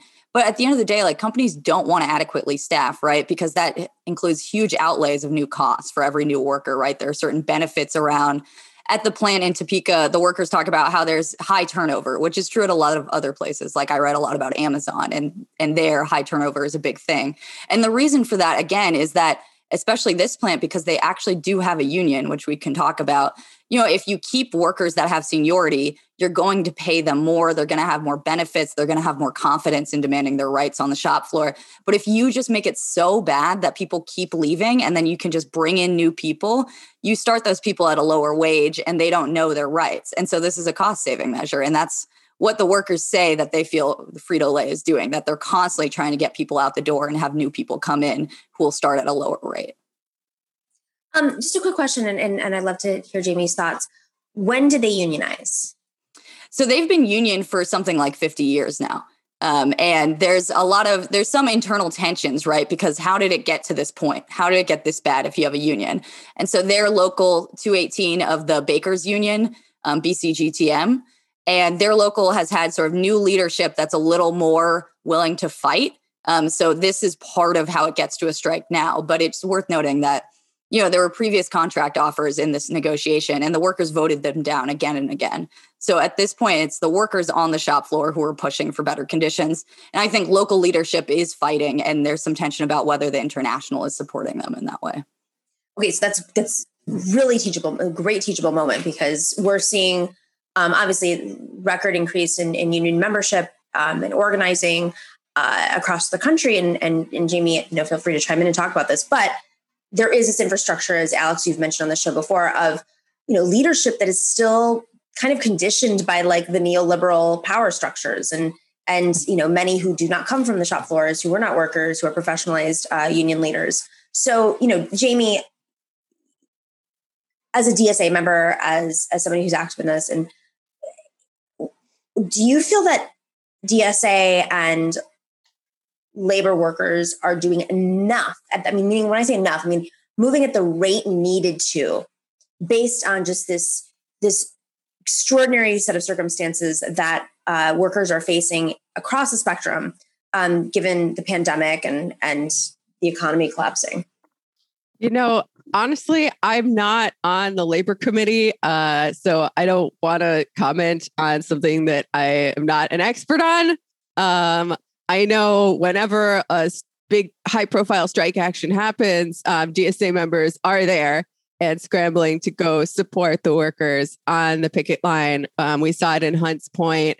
Um, I mean, unfortunately, if we don't have any DSA members working there, there's only so much that we could do because these the more successful organizing drives all come organically from the workers themselves. So unless we had somebody actually working in the factory or salting, as they say in the biz, uh, our our role would be limited to a support role. The thing about this plan is there are DSA members there. So, oh, well, um, that's great. Yeah. I think often people assume there are not, but in fact, when you see sort of a revival of a local these days, it's either, you know, it's somewhat, there are militants, whether they're DSA or not, obviously is a question. But, you know, I won't go into it because I don't think they're particularly public about it. But it's the left is there. And that's part of why people are voting down contracts and pushing Alex, for better conditions. Do you think it's happening enough? I mean, is do, do you think that leadership, obviously we're generalizing here, but um, whether it's like RWDSU, you know, showing up uh, in Bessemer and supporting the organizing there. But there was, you know, pushback later and criticism later. But why why Bessemer, not Staten Island, where RWDSU is is based in New York, and it's a little bit possibly easier. I'm just one criticism.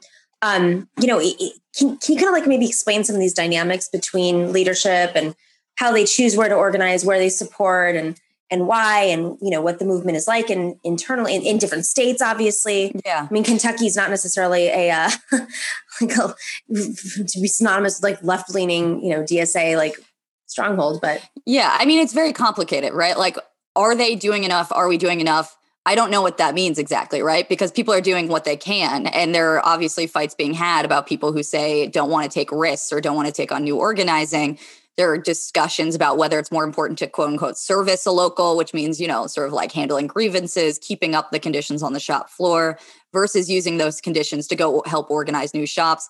But at the end of the day, like you see the outcome of that from the outside, but the inside is tons of all sorts of random people who are just sort of militant workers trying to push for change, right? And so, no, it's not happening enough. I want us to destroy the state. That hasn't happened. Um, so, of course not. But at the same time, like these efforts are a sign of that foment in, internally.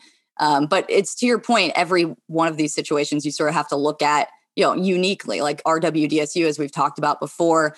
You know, it's not that they came to Alabama. They have huge representation in that state in the Mid South Council, and the workers came to them. They also were organizing at that Staten Island facility in New York. So these unions are doing these things. You just don't see it because it's not public, because companies are so prone to retaliating against people for organizing. So I just take it as a case by case basis. But yes, we always need more militants. We always need more people fighting for better conditions, both you know in the union leadership and on the shop floor. Um, I want to shift gears a little bit because uh, the anti vaxxers are basically going to kill us all before climate change does. So let's talk about this a little bit. Um, Wait, can I just add yeah, one? Go ahead, go ahead, Jamie. Of course. Can I just add one uh, plug? Really, a timeless plug. Um, if you want to learn about why the bosses would make the same workers work longer hours rather than hire more workers. Guess who talks about that? Daddy Marx. It's all here, baby. I just read this part. It's pretty great. So if you want to understand uh, a really insane system and why these people would be behaving in such a blatantly antisocial way, check it out.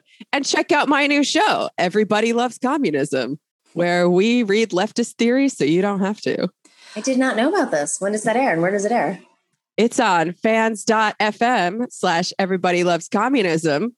We're trying to put them out every week. It's very new, so it's a little sporadic right now, but we've got two episodes out already um, one on the Communist Manifesto and one on the critique of the Gotha program by Daddy Marx. And um, each episode, in true nerd fashion, is like two or three parts because we like to bring in a guest for a deeper discussion of the thing that we're talking about. So not to turn this into self self promotion hour, but uh I'll I'll save you, Jamie, by saying that there is a great passage in Capital. This is a classic thing I would say on a on a show, but about overwork and underwork, right? Because often we so think of these as separate things. Like some part of the working class is overworked, like these workers in Topeka. They have to work 80 hours a week or at least 60 hours a week, you know, totally unfathomable. And then there's another part of the working class that can't get a job at all and we sort of pit these against each other like their demands are different but in fact they're incredibly tied. And yeah i mean in capital marx sort of lays out how this is two sides of the same coin right? You mm-hmm. have a class that is kept out of employment to keep disciplining the workers who have employment to accept worse and worse conditions. And ditto sort of the opposite effect of these two sides sort of being served to pressure each other. Um, when in fact they're both struggling under the you know lash of the boss and so they have the mm-hmm. same enemy but so often are pitted against each other and that's exactly what's happening in topeka i mean there are unemployed people in this country who might look at someone saying i have too much work and might feel resentful but in fact the fact that the employer can decide who has a job who doesn't and what kind of working conditions they have to put up with that is the problem it's a problem of control mm-hmm. Yeah, and then we get into talking about what you do with these relative surplus populations, these people who are kept out of work and used to discipline the existing labor force. Um, it, it's not hard to see how that ties into the prison industrial complex and the purpose that that serves in capitalism. Meaning uh, unpaid labor or very, very low paid labor. Um, yeah, and, and as a means of sort of both warehousing these populations and actively recreating and maintaining them as a population. Mm-hmm. Um, it, to say nothing of the slave labor that goes on in prison. But yeah, you got to do something with them, right? And then we have neoliberal ideology that says, hey, it's your own fault as an individual if you're in jail. You fucked up. Like they don't want you to look at the systemic factors. We actually saw this really interestingly play out, well, in an incredibly depressing way in Bessemer, in that there's a jail near the Amazon warehouse there. And there were some reporting talked about how people who were just out of, um, who had just been released, who were having trouble getting jobs because they had records, were then being recruited to work as extremely temporary workers at Amazon who weren't eligible for the union and were being sort of told to wear vote no swag and otherwise sort of argue against the union on the shop floor. So the way these groups are divided and then pitted against each other, I think was made incredibly concrete in that struggle. And are we also seeing this? I, I you know, I am doing work in Puerto Rico on this documentary and um, they just privatized the power grid there. Um, it used to be PREPA was the public uh, utility for power utility, and without going into the nuances everything. Basically, the Puerto Rican legislature, they can't agree on anything, but they could agree on not privatizing it. But there's a fiscal control board who was like, so cute, we're still going to privatize you. But what they did was um, they brought in uh, labor, organized labor from IBW in Florida, Northern Florida, because it's a right to work state, to come mm-hmm. in and disrupt any organizing, basically union bust. It was a lot of pushback in between, but uh, this is like a new tactic too, right? I, I, mean, I don't know the details of what you're describing, but I wouldn't call it new. No, I okay. mean, this is always the divisions with it amongst workers, both union and non-union, black and white, Latino, you know, native born, whatever we want to talk about, have always been mobilized by the bosses, and it's really a matter of like, can you get union leadership to see that or not? There's um, there's someone who actually just passed away recently, who is a, a leader, a woman, a Latino woman in the IL she the garment workers union and she was like one of the first people for example in her union to get people to accept that undocumented workers actually had to be incorporated into the union fight lest they be used to undermine it. And you know unions in this country have a history of sort of being taking anti-immigrant positions on the basis of like we're looking out for our members. But in fact the better approach the more effective one that she championed was this idea that actually you have to organize the undocumented right so that they're not being used as a wedge. And so sounds like it's sort of the inverse of that process being played out in Puerto Rico, but it's again very similar about whether you're just looking out for your own members or you're looking out for a broader sense of what the working class is. And because it's a right to work state, you know, they were they were tapping into this in a sense lack of work in Florida, but Spanish speakers, some who actually come from Puerto Rico, some from other places, who could go there and and were busting. And it was, I mean, it was an interesting um, education. Listen, they lost. Everybody lost. Uh, Sounds very depressing. But, yes. Yeah. At the end of the day, kids, shit sucks. Um, all right. On that note, I, I do want to briefly talk about what's happening. Uh, the Olympics start today. Yay. Woo. Woohoo. I'm in the birthplace of the Olympics. Uh, I actually live like in Greece right now. I live next door to the original stadium. So I walked by it like five times today and just thought, oh, how far we've come. uh, but without I mean, on, on, a previous show, we we talked about just how the Olympics have disrupted every single community that they have um, taken place in. They've unhoused people. They've disrupted economies. I mean, Greece knows this very well from 2004. Um, and, and so much more. I mean, all the other the domino effects that ha- that occur after Olympics take place. But with that being said, this is happening during a pandemic. Uh, there's a lot of heightened criticism about having the Olympics with no audience in Tokyo, where uh, COVID rates are on the rise. The Delta variant is now, you know, everywhere, and not everybody there. There isn't a just vaccination uh, process. You know, globally, we're not equally distributing vaccines, and even if they are, there's always the folks who think that like the government's oppressing them for um, taking a vaccine which gets me to the Americans because 100, at least 100 American athletes have disclosed that they have not taken the vaccine. Whereas I had to take a vaccine to get on a plane to come here. They did not. Um, this is really just an opening to discuss the state of, of, of our vaccination process and like what it's going to take, why.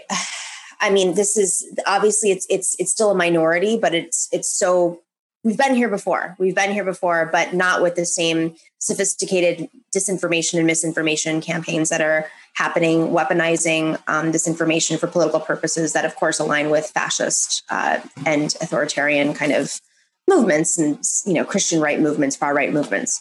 Um, so just want to open it up and, and and and talk about this. And I feel like on the left we don't talk about this enough, but it's like kind of a serious issue at this point. Well, it's interesting that you would align the anti-vaxxers with uh, far right movements because that's not necessarily the case, right? Not all of them. I should, you're right. You're right. But the information's being the, the China aspect of it.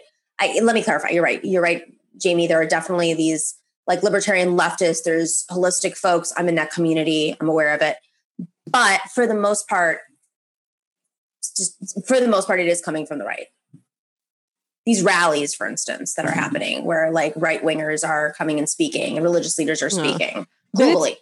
I I feel like this is more of a partisan phenomenon when you talk about it specifically as a right wing thing, right? Because you know there both Democrats and Republicans engage with their guy, their leader, like uh some kind of godlike celebrity who can do no wrong. So I think a lot of the anti-vax sentiment on the right right now has to do with the fact that this came from the Biden administration. Whereas, you know, when Trump was out there touting hydroxychloroquine, they were lining up to take it. So once again, just a depressing reminder of how uh, depoliticized and wrong uh, and misled so much of the public is.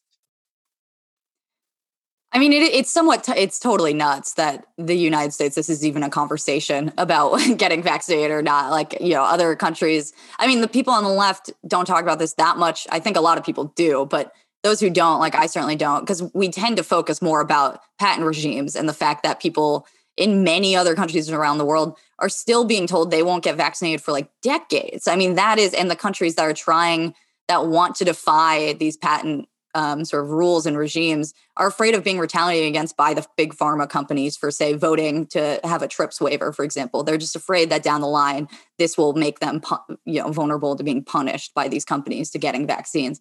So obviously, I, I do think that is a huge issue that we should talk about but you know i i mean when i talk to friends in other countries they're like the fact that this is a culture war issue in the United States just seems to speak to something so completely untenable about how politics are playing out, where there's no substance at all. Everything is just culture. And so if but it something is, it is it is happening internationally. I mean, there was a huge anti-vax, which we talked about the show um, earlier before the segment. Huge anti-vax rally here with the Golden Dawn. Like mm-hmm. what? And then like the taxi workers and like nurses, because the the traditionally center right government, which is actually much more far right, um, decided that they were going to uh, mandate that nurses, public public nurses for public uh, hospitals, have to be vaccinated. What?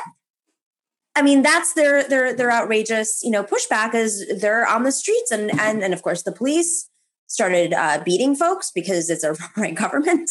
Mm-hmm. Um, so it's happening in other countries. It's right. not just a U.S. thing. It's just kind of coming to play in a different way. Yeah. But with that being said, my own taxi driver, as we're driving through and supporting, and he's listening to right wing media, um, was saying that it's Biden and Mitsotakis, the, the right wing government here, who are just partnering up and that Trump is the only person who can save us. So mm. it's spilling over for yeah. sure.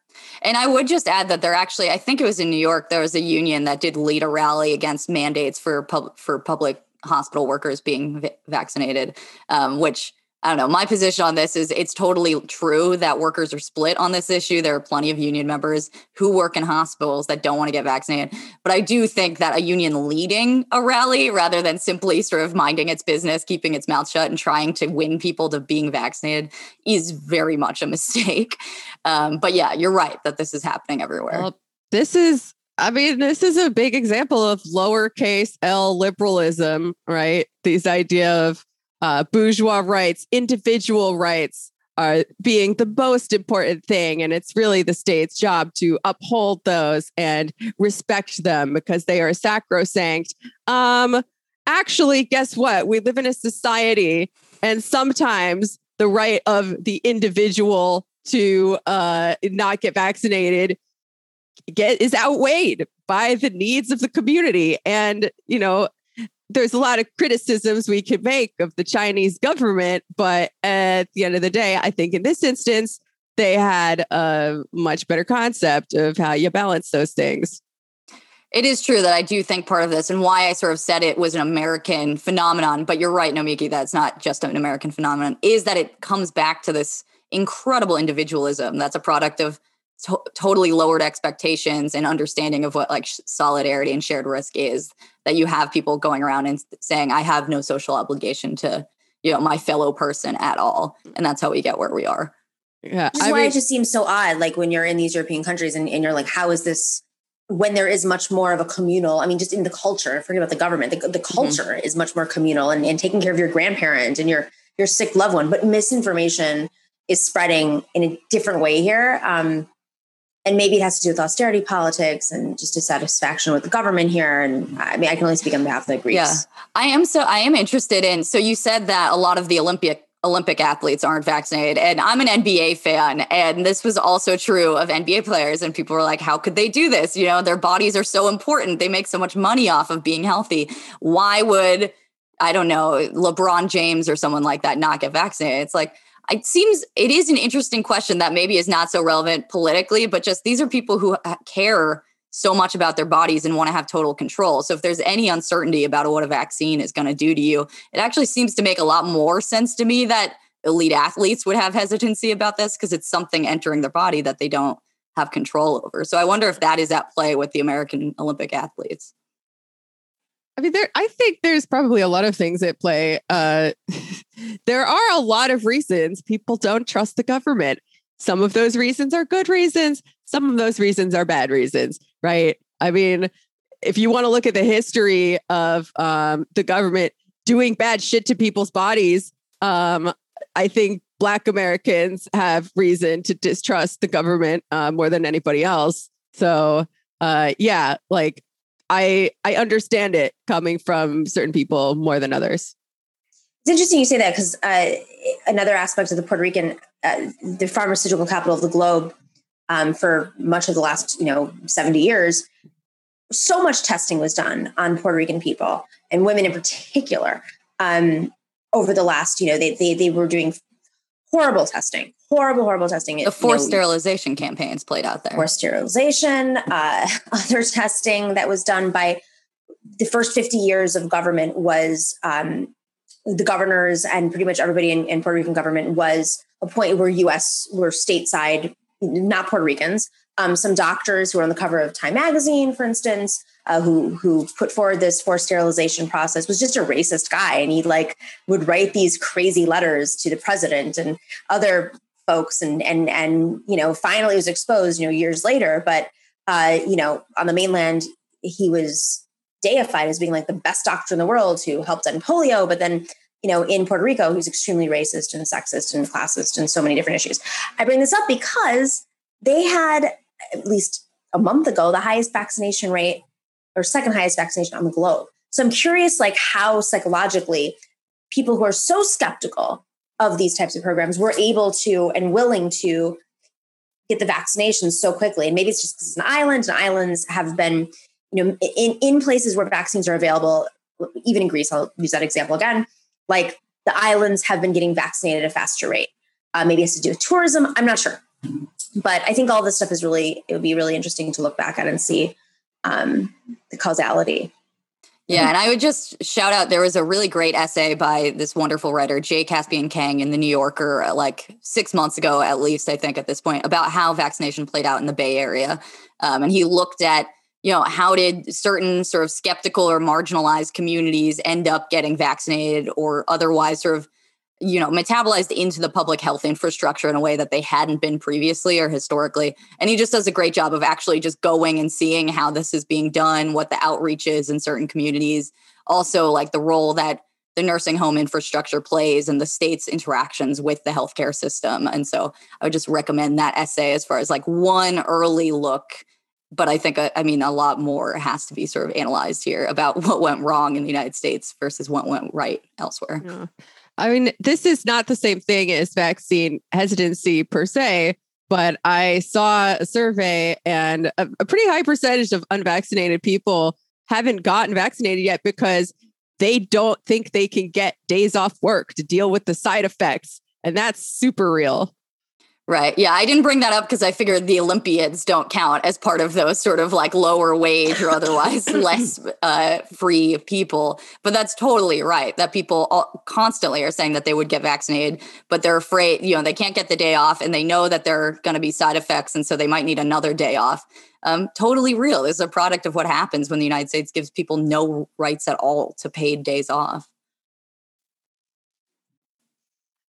It also makes the it, it, also it does just make this sort of like liberal like laughing at it, people who aren't vaccinated who are getting sick ring incredibly distastefully, um, which I I'm seeing now as the Delta variant you know rises, but also like you know there's an uptick in general, and a lot of unvaccinated people are getting serious symptoms and um, and even dying of COVID and yeah, you go look at the internet and people are laughing about it. And so often these are like, you know, low wage people of color who can't get a day off from like working in custodial service or like in a hospital. Um, yeah. So it's a big failure of empathy, really. Yeah, I didn't do shit for like three days after I got vaccinated because I felt like I had the flu. And I'm a podcaster with a fake job. So I can do that, but most people can't. No, 100%. I mean, I took, I, I did it over the weekend on a Friday afternoon, expecting, and then nothing happened to me, which was really weird and kind of a sign that I'm probably not as healthy as I thought I was. But with that being said, um, no, it is. It's exacerbating. It's, it's, it's really interesting. And this is something maybe in a few months we can, with a little bit of distance, hopefully uh, discuss at length, like how the vaccine and uh, the pandemic just exacerbated the the stress that has created these divisions of income inequality and politics of division um, at a much much higher rate and and you know as you said alex with liberals uh, mocking those who aren't getting vaccinated it'd be, it'd be, really interesting with a little bit of maybe data to to look at yeah. um, and it says and hopefully learn from and that is a good way to bring it back to the labor fights because that's exactly what we've seen there too is that this is really both like making things explode uh, you know in different shops and restaurants and industries but also is creating this further division among different parts of the working class. It becomes people who could stay home and people who couldn't and that you know both sides actually need each other to win fights. You know, we need unity among working class people, including white collar people. And instead, we've seen this growing divide because there's just different conditions people are experiencing, different amounts of money being saved from state benefits for people who could work from home versus those who couldn't. Um, and it's a big problem. It's it does not bode well for the future of you know working class politics. Great note to end on. Thanks, Alex. sorry, sorry. Does not go well. Stay tuned. USA. USA. USA. But the anti-sex beds that they are putting in the Olympic dormitories are funny. What Let's not lose earth? sight of that. I mean, so is that, that like a labor thing too? Is that, is, is that the way to exploit them? Like, what are they doing? It's like they want to keep Japanese them from spreading the virus. Wait, so that's real, Jamie? I hadn't really looked into it. I wasn't clear yeah. about whether that's really I think, happening. I mean, I saw a story about it. Unless I'm being punked, I'm uh-huh. pretty sure it's real. But it's funny to me because if ever there were a population of people equipped to have sex somewhere other than a bed, it's probably Olympic athletes. So I don't know what they're trying to pull there. I really do feel for the people who are Olympic Olympic athletes this year. It's just like the Olympic Village and everybody hooking up and like having a great time. Sounds fun, even though I hate the Olympics and in fact successfully helped organize against having them in Boston a few years ago. Yeah. Um, but man, what a ripoff to attend the Bad Vibes Olympics. That's just no. so unfortunate. and I don't know if you guys have ever been to Japan, but it's like it's so Japan Japan is like dichotomy land. Like on one hand, you know, so so oppressive when it comes to sex and and and then on the other hand, obviously it's it's it's it's out of control. It is the perfect metaphor for this moment, being in Tokyo, in my mm. opinion, my experience. So, and to be clear here, I I don't think you talked about, but people in Tokyo are like protesting the Olympics being there, right? Okay. Yes, yeah. I mean on, on previous shows we have discussed it. Got it. Okay. Oh, we'll continue because it's going to go on for two weeks, guys, and we're not going to watch it. We're just going to cover it. it's weird that they're still having it. Like the pandemic is not over. Why are they having the Olympics? Jamie, money is to be made. Oh, Amazon oh, yeah. needs to advertise. Frito Lay needs to advertise. And don't forget, we all have to come together because this is a moment when we all have to come together. I mean, I hate to be like capitalism ruins everything and makes everything bad because that is generally the thing I always say. But that, like, there's nothing inherently bad about the idea of people from all over the world coming together to play sports. Like, it's not my thing, but it's fine. It's nice. Like, it's a nice idea. And yet, it is so incredibly destructive and horrible the way it's carried out under capitalism. Kind of makes you think my my proposals ever since we organized against the olympics in boston they were supposed to be there in 2024 and we somehow defeated that um, even though everyone who had power in the city public and private sector was for it. Um, my okay our proposal was just you pick somewhere that doesn't have a density got some empty space empty-ish you just host the olympics there forever. I'm i'm all for the olympics. I like sports. It's cool uh, but you got to make it just some place so that you stop destroying every single place that the Olympics committee touches, which is exactly what happens every time.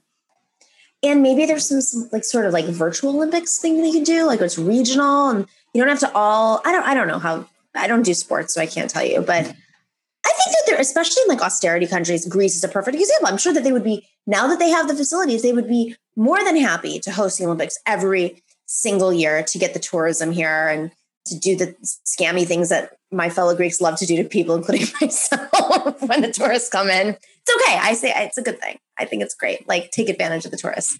Um, well, if the yeah. IOC is listening, I think they should uh, contact I, I think they are actually. They're watching. Mm. All right. Alex Press, Jamie Peck, thank you so much for joining us on Fem Friday. Always a pleasure having you. Thanks for having me on, Nomiki. Yeah, Go anytime. Alex's work at Jacobin, and Jamie Peck is host of The Antifada. And what is the new show called again? And where can we find it? Everybody Loves Communism. It is a new podcast from me and Aaron Thorpe, who you may know from the Trillbilly Workers Party or his other show, A Time of Monsters, or perhaps from his appearances on The Antifada.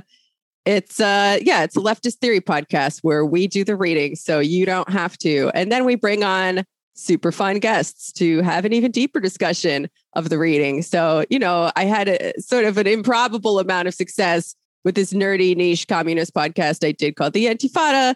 I'm hoping I can reproduce that with something even nerdier. So check it out. Fans.fm slash everybody loves communism. This reminds me that I should also plug the podcast I'm doing about Amazon, which is called Primer. Um, and you can find it on Jacobin Radio if you search that on anywhere like Spotify or iTunes, but also patreon.com forward slash uh, primer podcast. We just put the seventh episode up and it's very fun. I feel like people are getting a lot out of it. You're doing a good job. I, I, I really enjoy it. I haven't seen listen, listen to the seventh one, but thank you. Um, I think it's very good. Uh, I guess I'll plug Matriarch too. It's our show, but I'll just start with plugging. Go check out matriarchpack.com. Uh, we are uh, speaking of Amazon. I don't know if I can say this yet. Actually, no, we're going to do something with Amazon soon. I'm not allowed to say it yet, but it's a pretty fucking crazy idea that came to us, uh, came to me. Jamie, you'll appreciate this while I was doing mushrooms in Guatemala. Hell yeah. you know, gonna, sometimes when it comes out, you're going to love it. sometimes they help. They know things. They're very wise.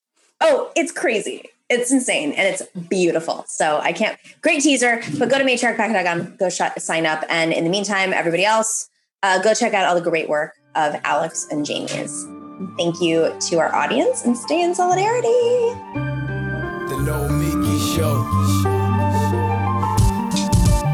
clash momentarily for class solidarity. Cash circulating, give the masses back its currency. Greed from elites, oligarchs stay fed, deep state, fake fed. Everybody break bread. Racism, homophobia, sexism, religion in this melting pot we live in. Time to build a new system, unionize labor rights. Highlight the issue, talking heads left is best. The saga continues, continues. The No Miki Show.